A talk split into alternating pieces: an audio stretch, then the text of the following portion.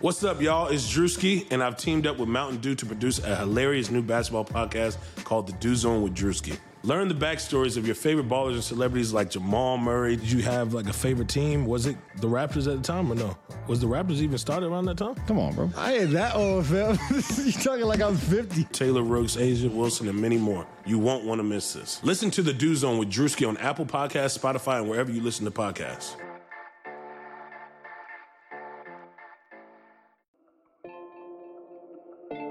Hey guys, what's up? Kevin Jones, founder of Blue Wire. Thanks for listening to this podcast. Do me a favor, send it to one of your friends. We're growing this network, grassroots style. It takes everyone. You're a part of our team if you send this to one of your friends. All right, enjoy this podcast and appreciate your support. Welcome to episode seven of the Clip City podcast. I'm your host, Jovan Buha, Clippers beat writer for The Athletic. Uh, today's episode, going to be doing a Clippers Warriors playoff preview. I will have Anthony Slater, the Warriors beat writer for The Athletic, on. Uh, but before that, I'm going to preview the series, give my take on the matchup, give a prediction as to how I think it will play out, what I'm going to be looking for, what I think the keys are, and then we'll go from there. I don't know where to begin with this. Uh, this was not the outcome I was looking for selfishly. Uh, you know, I, I, think as as a beat writer covering a team, you know, I, I don't believe in being a, a homer or, or, being too subjective. I, I still believe in objectivity, but it is difficult to sell optimism uh, in this series. You know, so for those who are unaware, which I, I hope you guys are aware by now, uh, the Clippers are facing the Golden State Warriors in round one. Uh, the Clippers, despite beating the Utah Jazz uh, last night on, Wednesday night, the regular season finale, uh, they did indeed stay in the number eight seed. The Spurs and Thunder both won. The Clippers needed one of those two to lose for them to, uh, you know, bump up to seven. Did not happen, and the Clippers basically because of that Lakers loss. You know, I, I have not done a podcast since that Lakers loss. That was a very bad loss. Uh, it was the worst loss of the Clippers season. And I know that is a bit of a subjective thing. You know, you can go back and look at, you know, like they had that Washington Wizards loss in Washington where they blew a 24 point lead. And that, that probably was, you know, the worst loss in terms of their win probability.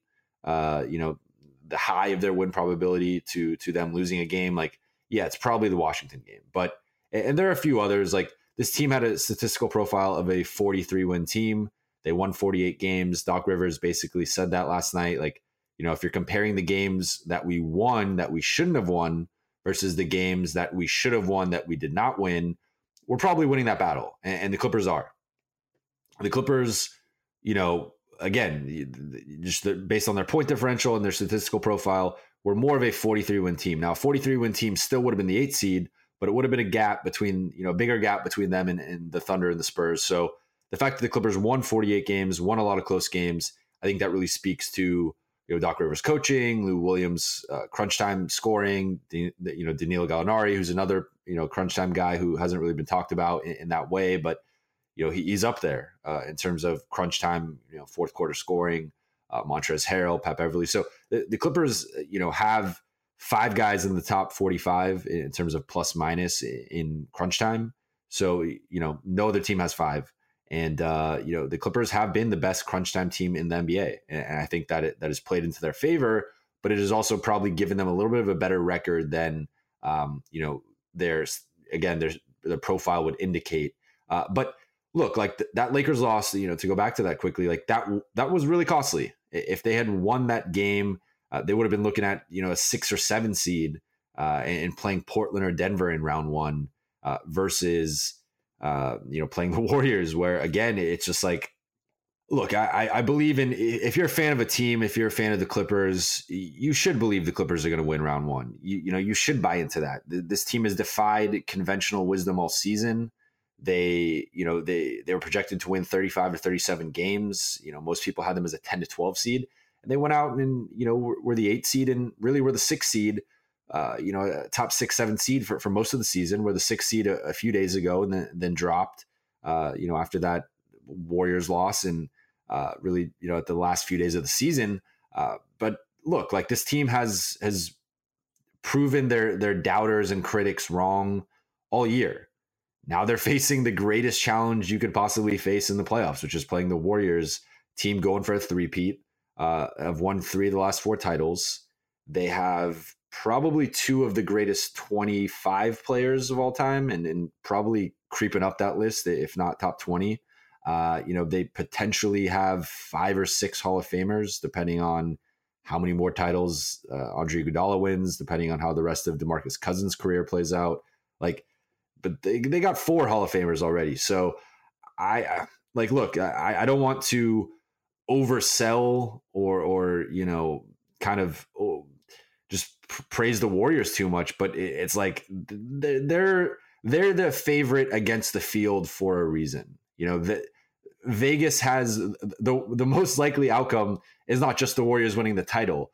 It's more likely than any other out, you know, all the other outcomes combined. And I just think this was the one scenario you did not want as a Clippers fan uh, or a Clippers supporter, whatever. And they got it. And you know, look, like at the end of the day, this was a successful season. This is probably Doc Rivers' best coaching of his career. Uh, you had a career year from Lou after having a career year last year, and now at 32 having another career year. Uh, you know, you have the promising play of, of Shai and Landry and Ivica Zubac moving forward. You have draft picks, you have cap space. You have Danilo Gallinari, who is having a sneaky All NBA caliber season. I really think he deserves consideration for that sixth forward spot.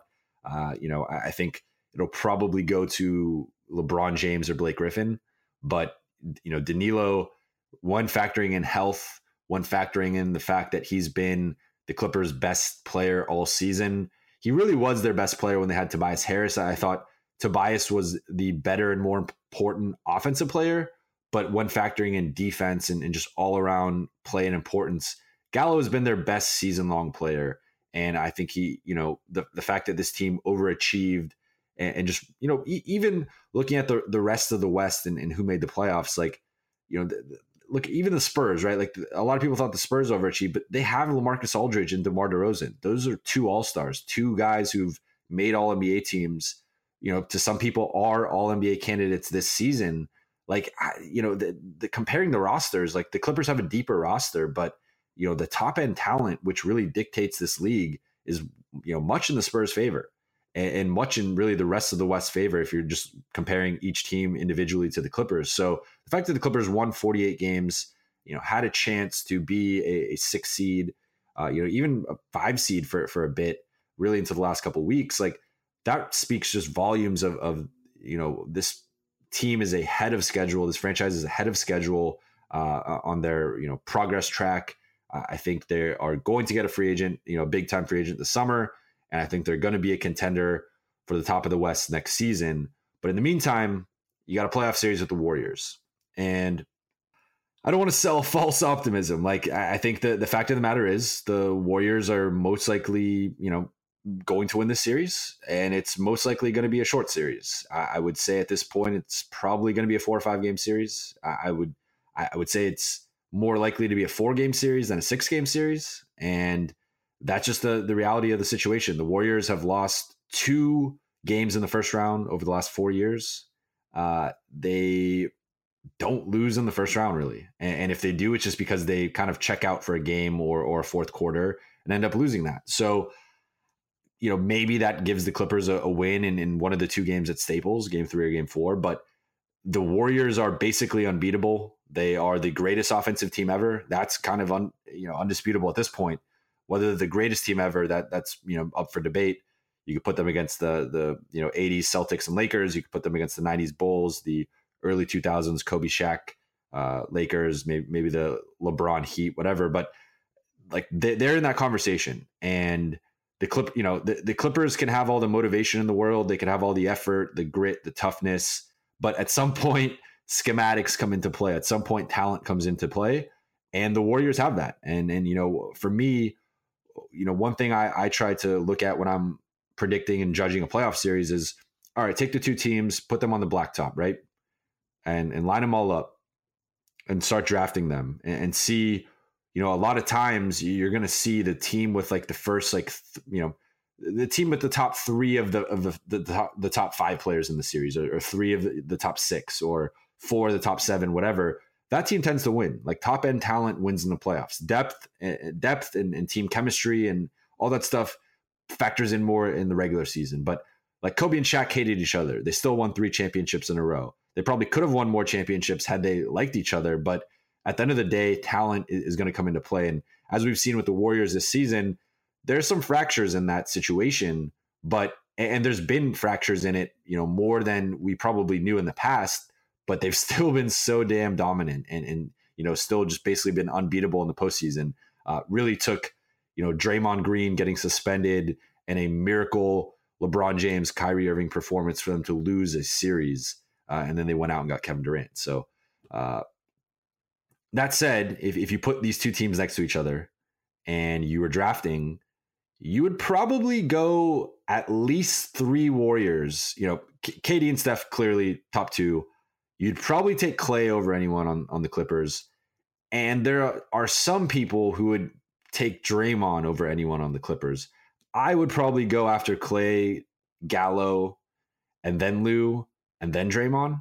But you can make the case, you know, you would still take Draymond over anyone on, you know, the Clippers. You know, playoff Draymond is a different beast. Uh, you know, again, that's my thing with the Warriors is, you know, every, everyone, we've done this the last couple years where, you know, they kind of finished the season, you know, not well, or I think, uh, you know they, they finished the season under 500 like the last 20 games or whatever last season everyone starts to overreact oh you know they're going to lose in the first you know second round they're going to they're beatable blah blah blah the playoff warriors are different and you know I, again I, I, don't like saying all this stuff because this is a clippers podcast and um, you know I, I know there are a lot of fans who want to believe there's a chance and, and want to you know say everyone's doubting us and you know we could we could win this series but I, you know, my job, or at least, you know, the way I view my job is to be objective. I, I try to keep, you know, say things as they are, say things as I see them. And there really is no positive way to spin this series. Uh, you know, the, the, Clipper, like it, just in general, the one verse eight, you know, such a big deal when the Warriors beat the Mavericks in 2007, uh, when the Nuggets beat the Sonics in, I believe, 94 you know those were you know you can count the teams on on you know one hand that have you know eight seed being a one seed. In general they are just huge underdogs. Now you're talking about one of the more improbable playoff teams uh you know in in recent history and the clippers not having an all-star and you're going up against one of the greatest teams of all time you know like that's not an exaggeration that is a fact the warriors are you know in the middle of a dynasty one of the greatest teams of all time so this is this is one of the more you know one-sided one-eight matchups in, in NBA history, frankly. Uh, and, and, you know that's not the Clippers' fault. It's just they got the bad draw of, of playing the Warriors. Uh, so uh, now, as far as matchups and what's interesting about this series, I, think the most the thing that's going to dictate this series, whether it, it you know whether it's a sweep, whether it goes to five, whether it somehow goes to six, seven, you know who knows six, seven, whatever, it, it's going to be the Clippers' defense. And the Clippers finished the season with the 19th best defense, uh, you know, according to defensive rating. And they were 14th post trades, uh, their first game together post trades, which was February 9th, that Boston Celtics game, uh, the 28 point comeback. So that is not going to get it done against the Warriors. The Warriors are first in the league in offensive rating. Again, they are probably the best collection of offensive talent ever and they're certainly the best collection of shooting ever. So the Clippers cannot afford any letdowns or mistakes. Like, and, and that's really, you know, it ties into so many other storylines for me because, you know, what, what's going to happen with the rotations? Because, like, the second unit, right? The second unit, the Clippers' second unit is arguably the best second unit in the league. And, you know, they're as deep as anybody, if not deeper. They have two six man of the year candidates. You know, one will probably win, and that's Lou Williams. Uh, but I expect Montrezl Harrell to probably finish second, if not you know second or third. Uh, so they you know they have and those are their second and third best players too. Uh, you know Gallo's their best player, but Lou and Lou and Trez are number two and three. And it's going to be interesting to me to see if Doc goes with two units because in the regular season, depth is more important because you know most teams do go with some variation of two units. You know they might stagger a little bit, but you know for the most part you're going to have your kind of bench unit in, in your first unit. Uh, and and you know again you you might stagger a little bit and keep a starter or two out there, but for the most part, you know most teams have a, a unit with at least three or four bench guys. And for the Clippers, that's been an advantage all season because they have, you know, arguably the two best bench players in the league or, you know, two of the top five, whatever. And, you know, that, that's been a big advantage. The issue is in the playoffs, you know, especially with, with a team like the Warriors, they're going to play their stars a lot more minutes. You know, you're going to see Steph, KD, Klay creeping up to that 36, 37, 38, 39 minutes. So whereas in in you know the regular season, uh, the Warriors have always tried to, you know, they, have tried to stagger a little bit more in recent years and, and, try to keep one or two guys out there. But, you know, maybe in the past you would have had Andre Iguodala and Shaun Livingston and, uh, you know, Alfonzo McKinnie and Andrew Bogut and, and someone else, um, you know, out there for, for the Warriors in their second unit. Now you're going to have like Kevin Durant and Klay Thompson or, you know, Steph Curry, Draymond and Boogie, and it's just a different beast. And for for as good as the Clippers second unit is, they're very good against second units. You know, they're not always the best. Uh, uh, you know, uh, against starting units, and even when they do have success against starting units, it's it's typically not you know the better starting units in the league. The Warriors have the best five man. You know, pro- probably two of the top five man combinations in in the league. When they're going with two, three, four of those guys you can't really afford to to be playing your bench. Now, I, I know Lou and Trez aren't normal bench players, so I'm not really considering them in, in this um, you know analysis. It's it's more of JaMychal Green and Garrett Temple and Wilson Chandler and Ty Wallace. Like those guys become liabilities when they're going up. You know, if you're throwing out a lineup of Lou, Ty Wallace, uh, Garrett Temple, JaMychal Green, and Montrezl Harrell against the Warriors starting lineup, or, or like three of those guys you're probably, you know, they're not going to be able to keep up. And, and, that's just like the fact of the matter. So uh, the Clippers are going to have to shuffle their rotation. I don't think they could go two units against the Warriors. I think, frankly, you're going to need, like, if you look at the, the, you know, their starting lineup and and the two bench, you know, the two bench guys is maybe their seven best players. Uh, pro- probably like maybe JaMychal's better than Ivica. Uh, that that's debatable. But if you look at the top seven guys, you're going to need three of those guys basically on the court at all times. And, and you know, you're going to need at least probably one or two. St- like, so I'm just interested to see how Doc handles this rotation. Uh, you know, th- then you have the concerns with Lou defensively. Like the, the Warriors, one of the things Steve Kerr does really well is, you know, he will find a deficiency in an opponent and expose it. And for the Clippers, I, I think on the defensive side, that's going to be Lou Williams. Like we, you know, there's no secret that Lou Williams is not like playing defense. He even said it in, in Zach Lowe's piece for ESPN that, that came out a week ago. When he first got to LA, he had to negotiate with Doc Rivers about playing defense and basically said, I don't want to play defense. And, and Doc kind of got him to buy it a little bit. Uh, so that is a concern because the War- there are no hiding spots on the Warriors. When they're going with Steph, Klay, and KD as their three perimeter guys, who are you going to hide Lou on? Like, the, the, the, you can't. You you, you've got to put him on Draymond, which the Clippers started uh, th- this game last weekend on, on Sunday. They were putting him on Draymond, but then Draymond becomes a screener, and and you know now you're having to switch Lou potentially onto Steph or Klay. So the, the Clippers are, I mean, the the Warriors are going to find ways to expose Lou.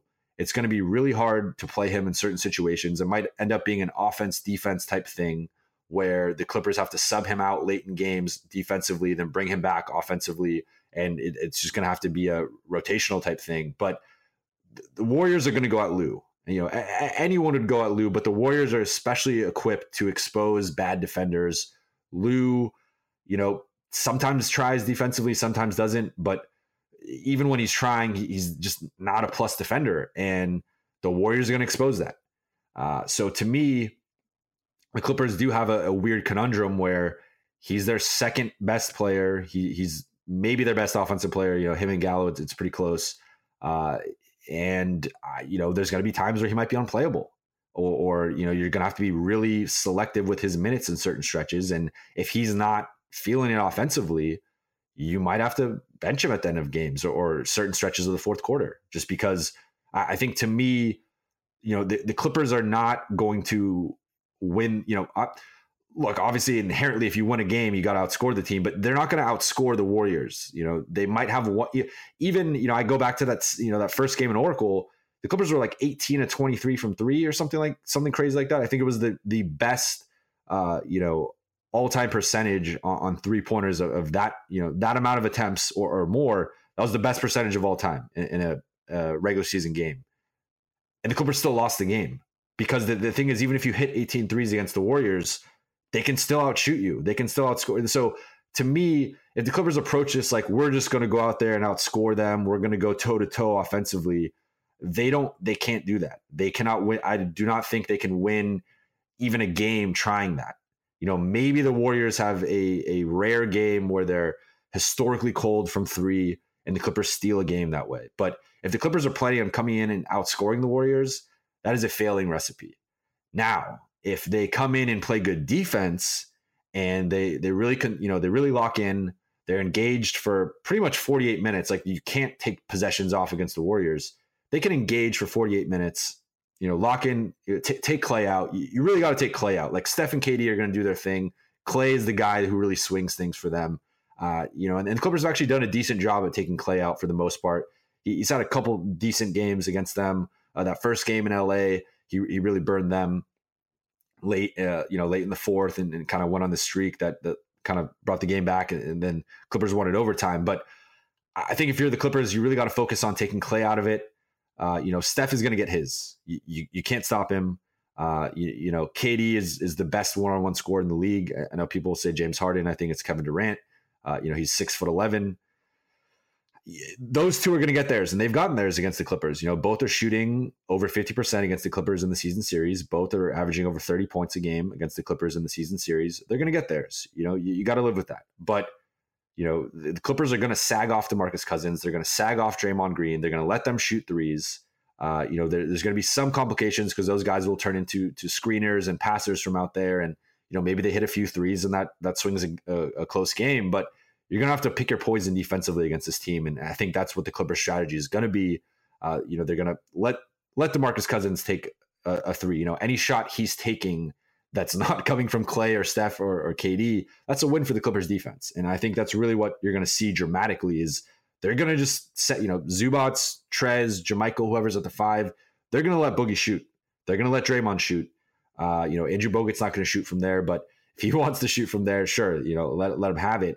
Uh, but I think the Clippers are really going to, you know, they're going to sag off those guys. They're going to double in the post when KD gets it. Uh, they're going to be wary of Steph and Klay's split cuts, uh, their back cuts, um, you know, their, their, their flare outs. You know, the, the Warriors are a really difficult team to defend because they love getting out in transition. But unlike most teams, you know, it's been, it's become increasingly popular in the league. But unlike most teams, you know, most teams, you're running a fast break, you're, you're going for a layup, you're going for a dunk, you're attacking the rim Warriors flare out for threes, and you know they're the one team that you know they're they're almost better as a transition sh- three point shooting team than anything. Like Doc, Doc, was asked it last night. What's the one thing you have to take away from them? He said their early, you know, their early offense and transition, particularly their three point shooting. So, you know, the Warriors, when you're getting back, you're not going, you're not running to the paint. You're you're running out to the corner. You're running out to the wing to you know to to try to stop Klay or Steph or whoever um, and then a lot of times what happens is, you know, the the threat of them, you know, trying to, sh- you know, the, the threat of them shooting a three opens up the lane for them. So you'll see it with Steph where he'll be out in transition. You'll think Steph's about to pull up for three, kind of gives you a little bit of a head fake, drives by, gets a layup. Or you're paying attention to Steph and and Klay back cuts, and then Klay gets a wide open layup. So the Clippers are really, you know, this is going to have for the Clippers to have a chance in this series. And and I will say like I, I, wouldn't say six games is completely impossible. I, I think there is a path to do that. Uh, I would be shocked at seven. I would clearly be shocked if they somehow won the series. Uh, but for the Clippers to even stretch this to five or maybe even six, uh, you know, they're going to have to play their best defense of the entire season. They're going to have to be locked in every single possession because the, the thing with the Warriors, and you saw it, uh, I think you saw it the last two games against them. The, you know the the Marcus Cousins return game and then this game in Oracle. Now the Clippers weren't at 100%, so it's hard to take away a lot from that game. But you know the Clippers can keep things close for half, but the second you give, you know, especially and and look, the, the Clippers, we know about their third quarter struggles. We've talked about it all season. Uh, the the Warriors are one of the best third quarter teams ever, so that's a that's a great uh, matchup there. Um, the you know if you give the Warriors any momentum, that just can swing a game wide open. So as the you know for the Clippers, what you you really just have to be locked. Eh, you know, I keep saying this, but you really have to be locked in every single possession, every second. You cannot give this team any life. You know, if it's a close game, you let Steph hit a three, you let KD get a layup, you know, you you let Clay hit a three. They will just reel off an 8-0 run, a 10-2 run, a 14-4 run, and and that can blow up in a game. And you just see it time and time with the Warriors. You know, they could be down eight to 10 points. Three minutes later, four minutes later, five minutes later, they're up six, eight, 10 because that, that's just how they are offensively. This team is explosive and you know, I just think it to me, the the series will come down to how the Clippers defend them. Um, I, have been wary of the Clippers defense all season. You know, 19th defensively is, is you know below average. It's not great. Uh, 14th since the, since the trades. That that's better. It's slightly above average. But to me, like this whole series will come down to how the Clippers defend the Warriors. Uh, on the other end, the Clippers have actually not played great offensively against Golden State. And Golden State, you know, we always talk about the offense. We don't talk about the defense. Defensively, uh, they finished the season ninth in defensive rating, uh, really rose towards the end of the season. Uh, and, you know, they, they have so many guys. Like, I'm, I'm interested to see how Lou does. Lou historically has done worse in the playoffs. Uh, you know, his, his shooting percentages, his, his points per possession have dropped significantly in the postseason. This is kind of his first postseason as, as a go to guy, as the number one option on a team. I'm interested to see how he does because the Warriors are going to throw Klay Thompson at him. They're going to throw Andre Iguodala at him.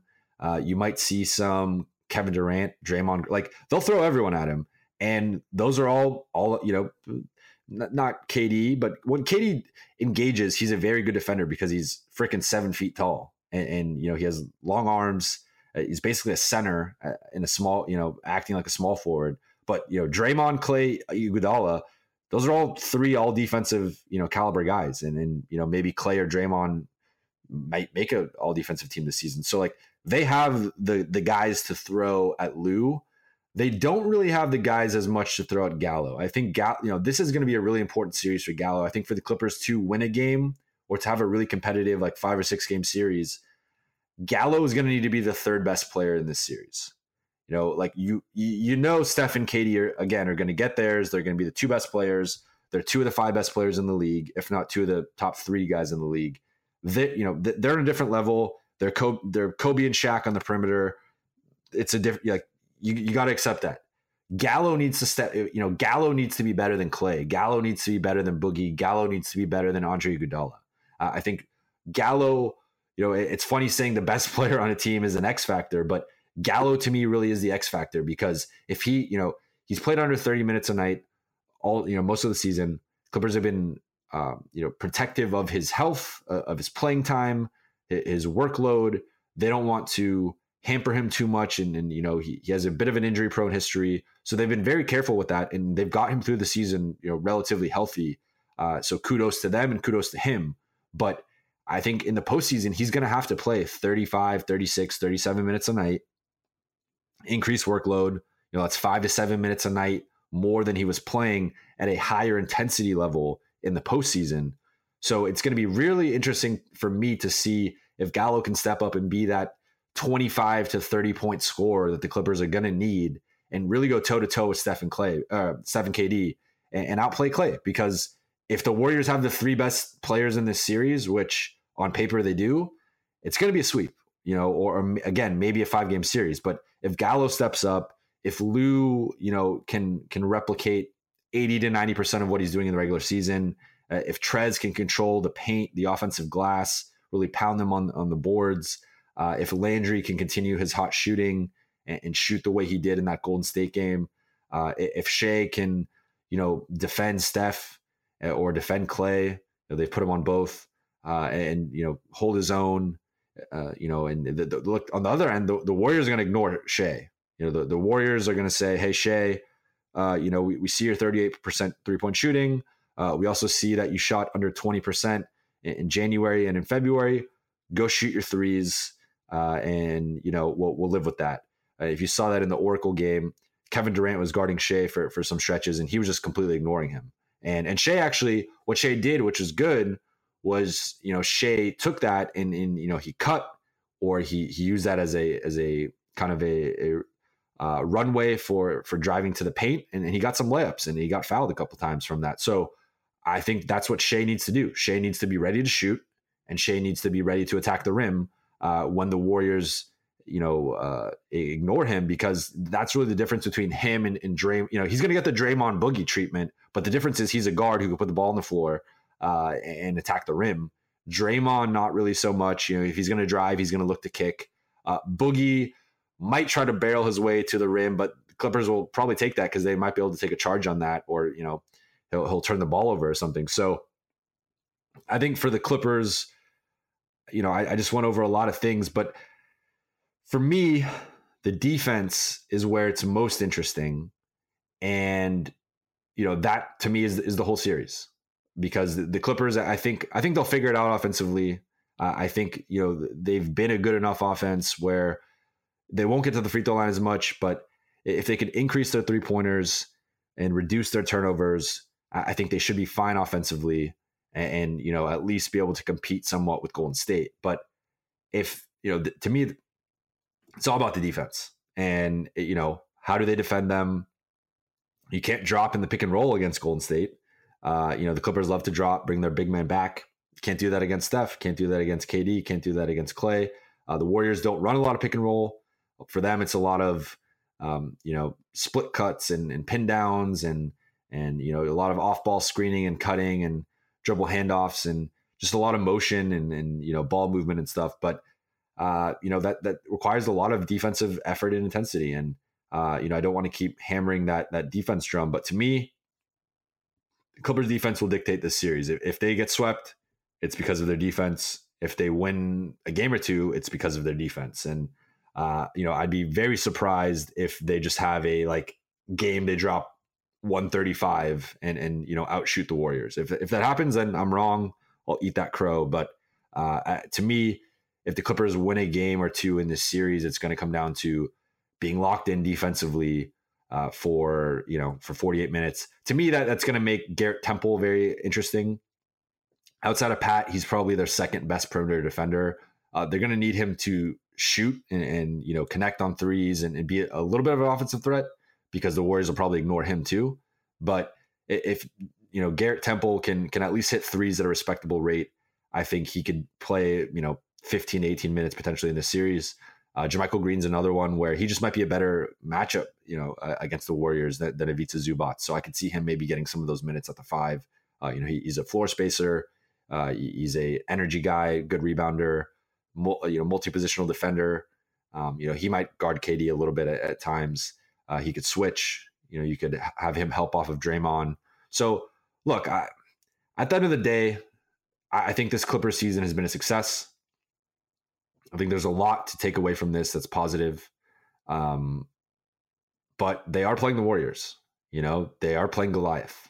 They are David. You know, they're there's going to be a David and Goliath element to their first round series, pretty much anyway. Uh, but you know, they're now going at Goliath.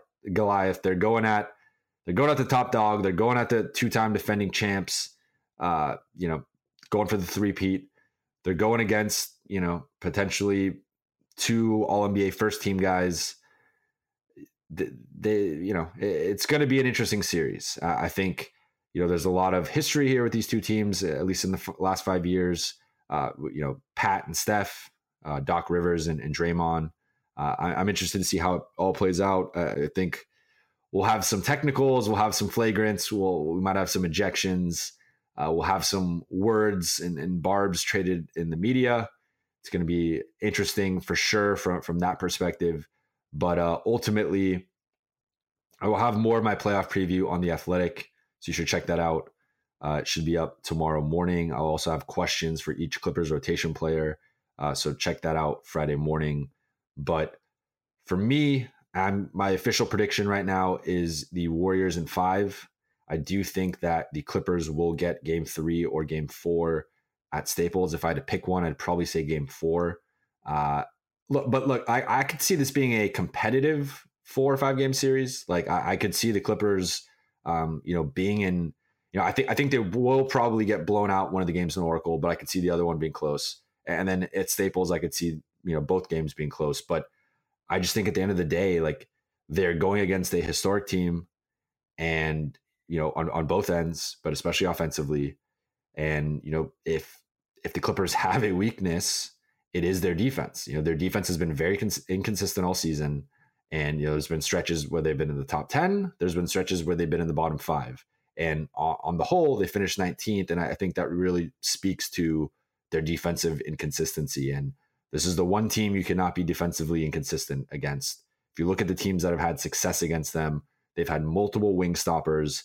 They, you know, they've been good defensive teams or teams that could turn, you know, maybe the, the Cavs are maybe an exception, but they had LeBron freaking James and, and Kyrie Irving. So I, I, think if you're, you know, if you're the Clippers, you, you know, I, I don't think you go into this. Well, if you're the Clippers, you, you obviously have to go and think you're going to win this series. But if you're a Clipper fan, I, think you you take you look at the season in, in the macro sense of this was a success. They won 48 games. They're well set up for the future. They have young guys, draft picks, cap space. Uh, they've I think they've really rebuilt the franchise's image. Um, you know, like I think even with the the progress of, of Chris and Blake, this was not the franchise was was beginning to change, but it hadn't really changed yet. I think the last couple years have been huge for the franchise's reputation and perception. And I think moving forward, the future is very bright for the Clippers, potentially brighter than any other franchise in the league. So I think if you're a Clippers fan, you take that.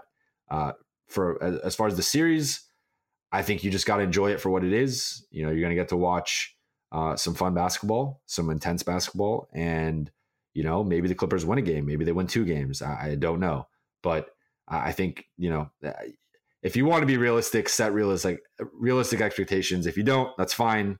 Uh, kudos to you. I envy the optimism, but uh, I will object, you know, put my objective hat on. Uh, I do think the Warriors win this in five. And if I had to pick between, if you gave me the option between four games and six games, I would go four games. So, with that said, here's the Warriors preview with Anthony Slater of the Athletic. Uh, we'll get his take on things uh, and you know get a little bit of the Warrior side of stuff, and, and then go from there. Life can be stressful but getting life insurance shouldn't be. That's why there's Ethos. Ethos is a modern kind of life insurance that's super fast, incredibly affordable, and very uncomplicated. At getethos.com, there are no medical exams for policies covering under a million dollars, no hours of paperwork, or meetings with pushy representatives. It only takes 10 minutes to apply, and you can rest assured knowing you've taken steps to protect your family. In most cases with Ethos, you can have that peace of mind for less than a cup of coffee a day with no hidden fees. Having life insurance can free you from stress. Getting life insurance shouldn't cause it. Discover how uncomplicated life insurance can be at Ethos. Get your free instant quote and submit your complete application in minutes. Just go to getethos.com. That's E T H O S. Getethos.com. Getethos.com. I'd like to welcome my colleague, Anthony Slater, the Warriors beat writer for The Athletic and host of the Warriors All 82 podcast. How you doing today, Anthony? I'm doing good. D- double time on the podcast. uh, doing a little cross promotion here. I just did your podcast. Uh, now you're going to do a quick hit on mine. Um, 2019. this is a common thing. Yeah. Um, so I, am curious uh, from a Clippers perspective, why do you think the Warriors wanted the Clippers so badly? you know, it's it sounds arrogant from their side of things, but truly, uh, L.A. is the reason, um, mm-hmm. and and that's from they're going to be able to relax in good weather. Klay's from there; he really wanted it. Uh, you know, Jordan Bell is from there. Kevin Durant has a house there. Draymond Green loves it there. Uh, Steve Kerr's from there. Um, they just like the city, and they're not. They don't feel threatened they didn't feel threatened by the Clippers or the Spurs. They felt like those were low drama series. Uh, mm-hmm. Now, if this was the Lakers in LA instead of the Clippers, then I could see them preferring the Spurs because the Lakers bring drama and they bring LeBron James. The Thunder bring a lot of drama, especially in the Kevin Durant realm, and yeah. you know, they bring they bring star power that if if Paul George is just playing at that MVP form, then suddenly they're a lot tougher. Uh, whereas the Clippers, you know, they're going to be challenging, but any playoff team is going to be challenging. Playing Gregg Popovich and the Spurs is going to be a mental challenge. Um, yeah. But with this Clipper series, they just get a fly down to LA, quick flight, stay in LA, stay in the same time zone, uh, knowing that down the road they're going to go two time zones to Texas probably for a Houston series. They might have to go three time zones if it's Oklahoma City and be in a highly dramatic West Finals or whoever's in the West Finals. It's going to be weird that one of those mm-hmm. teams is in the West Finals. And then and then you know the NBA Finals will be in the Eastern Eastern Conference time zone. So I just I think they're just happy they have a kind of a soft opening to these playoffs from a travel perspective. So you wrote in great in-depth uh, playoff preview. Uh, you know more from the Warriors' perspective, but there was some Clipper stuff in there that I thought was interesting. So I, I don't want to spoil your story, but what do you think is what What do you think is the key for the Warriors in this series? Oh man, uh, I mean, the, the, key for them always is just like, do they care enough? Uh, I mean, it, again, it's it's kind of the arrogant nature of where they are, and you know, at, at, on this run. But I mean, it's a realistic. It's like the human emotion side of it. Um, you know, last year they really turned it up to start the playoffs. After they, they were really bad to end last season, seven and ten in their last seventeen games. Steph Curry missed the first round; he was hurt with a knee injury, which kind of mm-hmm. created, uh, you know, a bit of angst around them. Um, they were better to end this season, although this was a more dramatic season than last year with all the stuff looming over them. Um, they they kind of turned the corner in the last month after they got beat by the Suns at home. Uh, you know, Cousins kind of I, I, think got more comfortable. Kevin Durant's in a better mood. They're healthier than they've ever been in the Durant era entering the playoffs. Two years ago, he had an MCL sprain, um, kind of entering the playoffs. So uh, they're in a good place. I expect them defensively to to come out and play well. Um, but the question is, can they sustain that and make this a quick series uh, because I think everyone involved believes this should be a quick series if, if they play up to their potential. It's all about them actually doing it. Last year they should have swept the Spurs, uh, but in Game Four they kind of didn't care that much. And Manu Ginobili had the last great moment of his career, scored like you know twenty something points, had an unbelievable finish, and they had to have a Game Five, which put which put more stress on them, puts them in more you know situations where they could possibly get injured. Um, and then they went and, and, and same thing uh, in the second round. They, they did five again. I think they should want to just make this a four game sweep. And, I, I'm interested to see if they come out with that mindset. So for for the Clipper fans listening, uh, that that was a scary sentiment you just put out there. That you know the Warriors have never been healthier. Uh, I, you know they, they've kind of realized that it, maybe in the past they haven't taken some series as uh, seriously as they should have. So what what can you know? What do you think the, the Warriors are most concerned with with the Clippers? And is there any sense of optimism uh, for for Clippers fans or Clippers faithful uh, of just something that can kind of give them a glimmer of hope? Yeah, you know, I think if you're the Warriors, you're a lot more concerned about like the high energy guys. Mm-hmm. Um, you know, is is Beverley just a pest, and does he get you know in the head at, at times of, of Steph and maybe drag him in Steph into a mental place he doesn't necessarily want to be. Um, you know, you know, does Klay Thompson hit some struggles because uh, you know the Clippers are just physical with them. I mean, it'll be interesting how this series is officiated. And then Montrezl Harrell, to me, uh, you know, you go back, the Clippers beat the Warriors once this season. Uh, it was in LA. Was, you know, that game is known for the Draymond KD sideline blow up that you know really kind of derailed their season for a while. But in that game, Harrell was awesome. Um, I think 10 of 13. I put it in that preview I did. Uh, but he was kind of the player of that game, I thought. And, and, it was just because he out hustled them to a bunch of rebounds. Uh, he was just, you know, he, he's kind of got like that Tasmanian way that he goes to the rim, like diving. And like the Warriors just didn't seem all that interested in getting in front of him. Uh, and if he plays that way and the Warriors just don't bring, don't equal that effort, like those are the guys that I think um, can can get it to a point where these games are competitive. And if if there's three minutes to go and it's a closed game, then you know it's a toss up, and you you know you steal a game or two, suddenly it becomes a longer series, and and, and we're talking about a lot more interesting series. So I think it's Harrell, I think it's Beverley, and then I think Landry Shamet just has to hit a bunch of threes. Yeah. No, I, what what what I think might be uh, the Clipper the Clippers' greatest advantage in this series might be the uh, the Friday and Saturday nights in between games three and four in LA. Uh, I think yeah. I, I, think you could see a scenario where the Warriors are up 3-0 Uh, they have a Friday and Saturday night in LA, and then uh, Clippers win Game Four. Yeah, uh, especially if it's 3-0. You know, if it's 2-1, I think the Warriors would be really locked in, especially on the Saturday because they'll practice Saturday. And if it's 2-1, like they're smart enough to know you do not want to, you know, drag it to a 2-2 situation. Um, but if it's 3-0, similar to to like I said, what they did in San Antonio last year, they were up 3-0 and then they just kind of laid down in game four, knowing that, you know, they don't mind going back to Oracle for game five, but no part of them wants to make two trips in a series. You know, they don't want to have to go back to LA for game six. So, uh, you know, one question schematically, we talked about, you know, you wrote a bit about it. Uh, we talked about it on your podcast. Like the, the Clippers do plan on on just sagging off of of Draymond and, and Boogie, giving them open threes. Uh, you know, they're going to shade over, double in the post. Uh, you know, watch for the backdoor cuts that you know, the, the, split cuts, and you know Klay likes to go backdoor, and um, you know especially if the if the Clippers are putting like Landry on him, he has that size advantage, that strength advantage where he can kind of push him and, and then cut to the basket. Uh, how do you think the Warriors are going to counter that?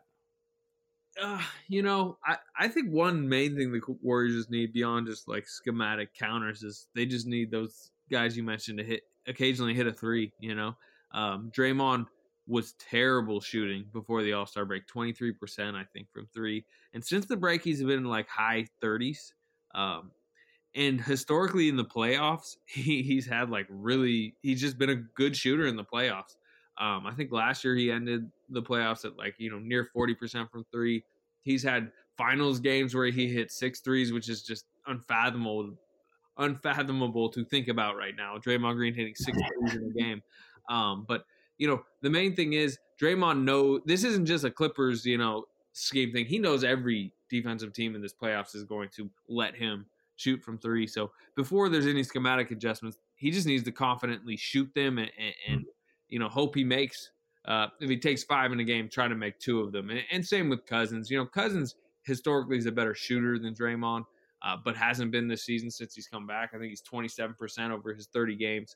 Uh, he he needs to hit threes in this play. Well, you know, he doesn't need to. The funny thing with the Warriors is their margin, their margin of error, where it's like if those guys miss threes, then suddenly they're a bit more vulnerable. You still favor them, but they're vulnerable. But if those guys hit threes, like they should run away uh, in any game that those guys hit multiple threes in. Um, and as far as the counters, I, I, I mean, it's it, it's all about.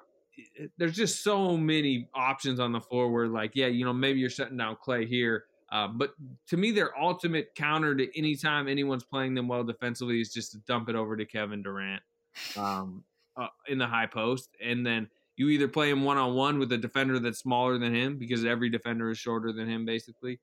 Uh, and then he shoots, and he's shot 56% on jumpers from like 15 to 19 feet this year, and he's 55% overall on mid rangers, uh, which is one of the greatest mid range shooting seasons in history. Uh, mm-hmm or you double them, and then that kind of tilts the balance of the defense elsewhere, and uh, then suddenly you can start doing different cuts that that you know there's a lack of defenders that are able to help. Yeah, I think it's going to be really interesting how they defend him. Uh, you know, I think Pat's going to start out on him, but you have to remember Pat's you know about six foot one, KD's six eleven, maybe seven feet. Uh, that you know, and I, I think you remember like the, the Clippers were the you know one of the first teams to kind of defend him that way when they put Chris Paul on him in that in that 2014 uh, semifinal series. And and you know Chris Paul actually had some uh, great success against him and kind of won. I, th- I, forgot if that was game 3 or game 4 that they won uh, you know going with Chris uh, on Kevin almost exclusively in the fourth quarter but you know, I think Kevin has just gotten so much better since then, which is crazy because that was, I believe, that was his MVP season.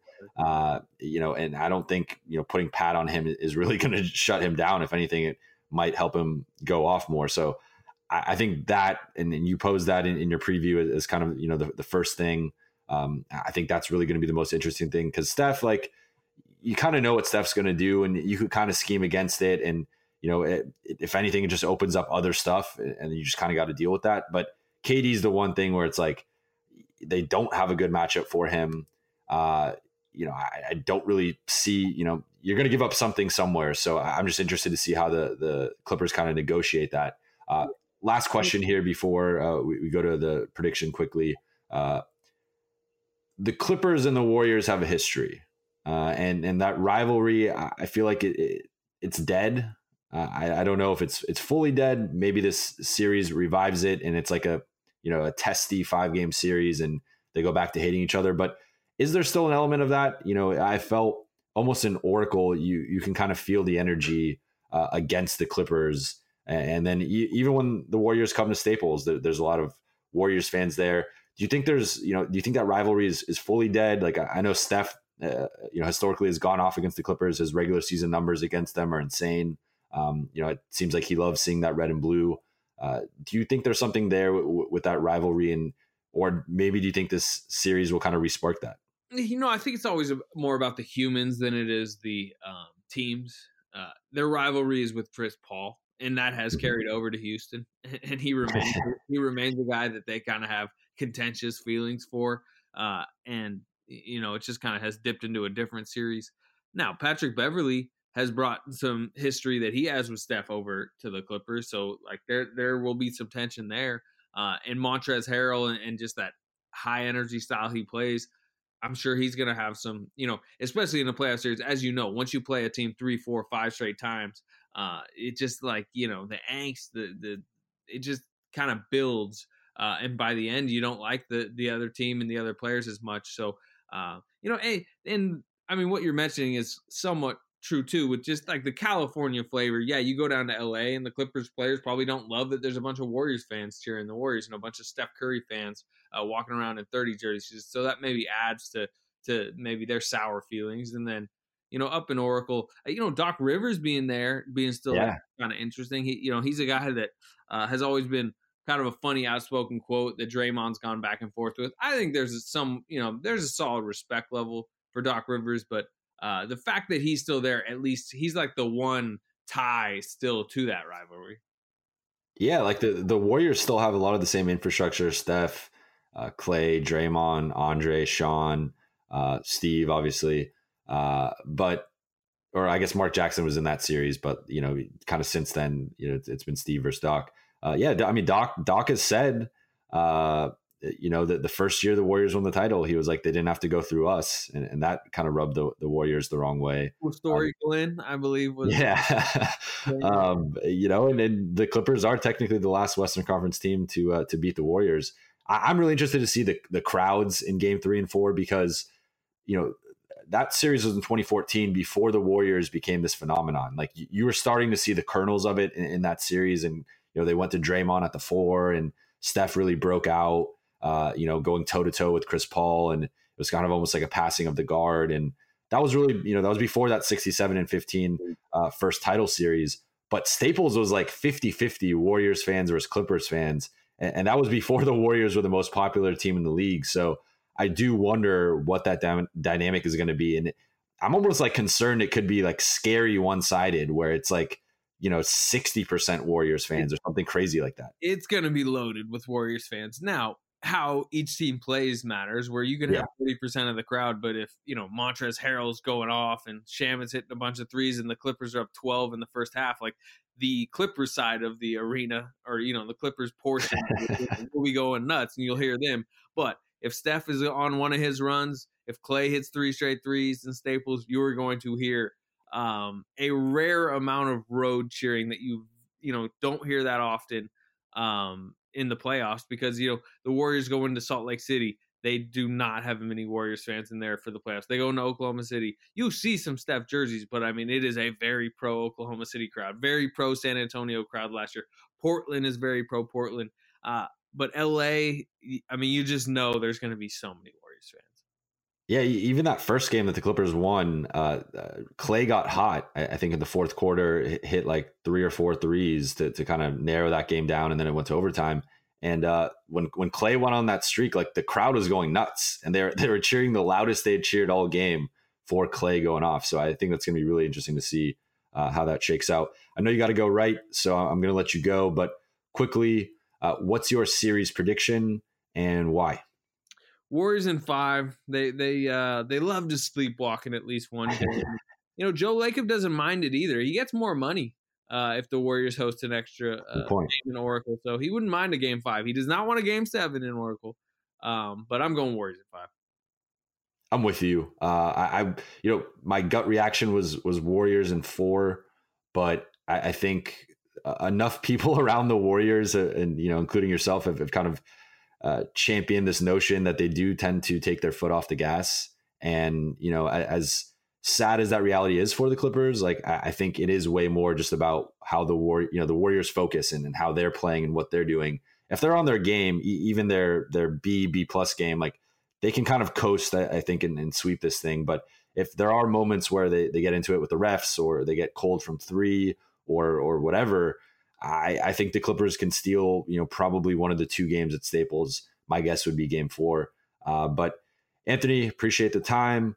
Uh, maybe we'll have you on uh, again during the, the, series. Hopefully, it's uh, hopefully there's enough time to get you back on. But uh, we'll talk soon, man. I'll see you in a couple days. Appreciate it. Thanks for having me on. Thank you again to Anthony for coming on the podcast. You can follow him on Twitter at Anthony V Slater. That is at Anthony V Slater. He does great job covering the Warriors. Uh, you should check out his work on the Athletic. You should follow him on Twitter to stay up to date with Warriors news and information, including what Draymond and KD are saying after games, what Boogie's saying after games. Uh, that might be the most interesting part of this series. Uh, if you have any feedback for me, you can reach out to me as always and follow me on Twitter and Instagram at Jovan Buha. That is at J O V A N B U H A. If you'd like to read my work, please check out and subscribe to The Athletic. Start off with a one week free trial, see if you like it, and then decide if you want to keep subscribing for the price of fries at Shake Shack. That's that's what we'll go with this week. Uh, I have a playoff preview coming out Friday morning uh, should be breaking down some interesting things from the series, and then a question for each Clippers rotation player. Uh, so look for those Friday morning on the Athletic. Most importantly, if you are listening here, please be sure to subscribe, rate, and review the Clip City podcast on Blue Wire. Uh, we are now on Stitcher, as I've said the last couple episodes. Check us out on Apple Podcasts, Spotify, Stitcher. Uh, those are the, the three primary ones. Uh, please leave five star reviews. Uh, I promise to uh, to like uh, your your your tweets and, and comments on, on Instagram and, and, Twitter and engage with you. Let me know if you do, and, I will I'll, I'll be very appreciative. Uh, I will talk to you guys on Sunday. Actually, uh, should be right after the game, so maybe, maybe Saturday night. Uh, Tuesday schedule is going to be scrapped for now. Uh, I'm in zero dark thirty playoff mode moving forward, so I will be having a podcast again uh, after each game and with any relevant news kind of throughout the series. So uh, be on the lookout for that. should have a few pods over the next week at a minimum. So I appreciate you listening and talk to you soon.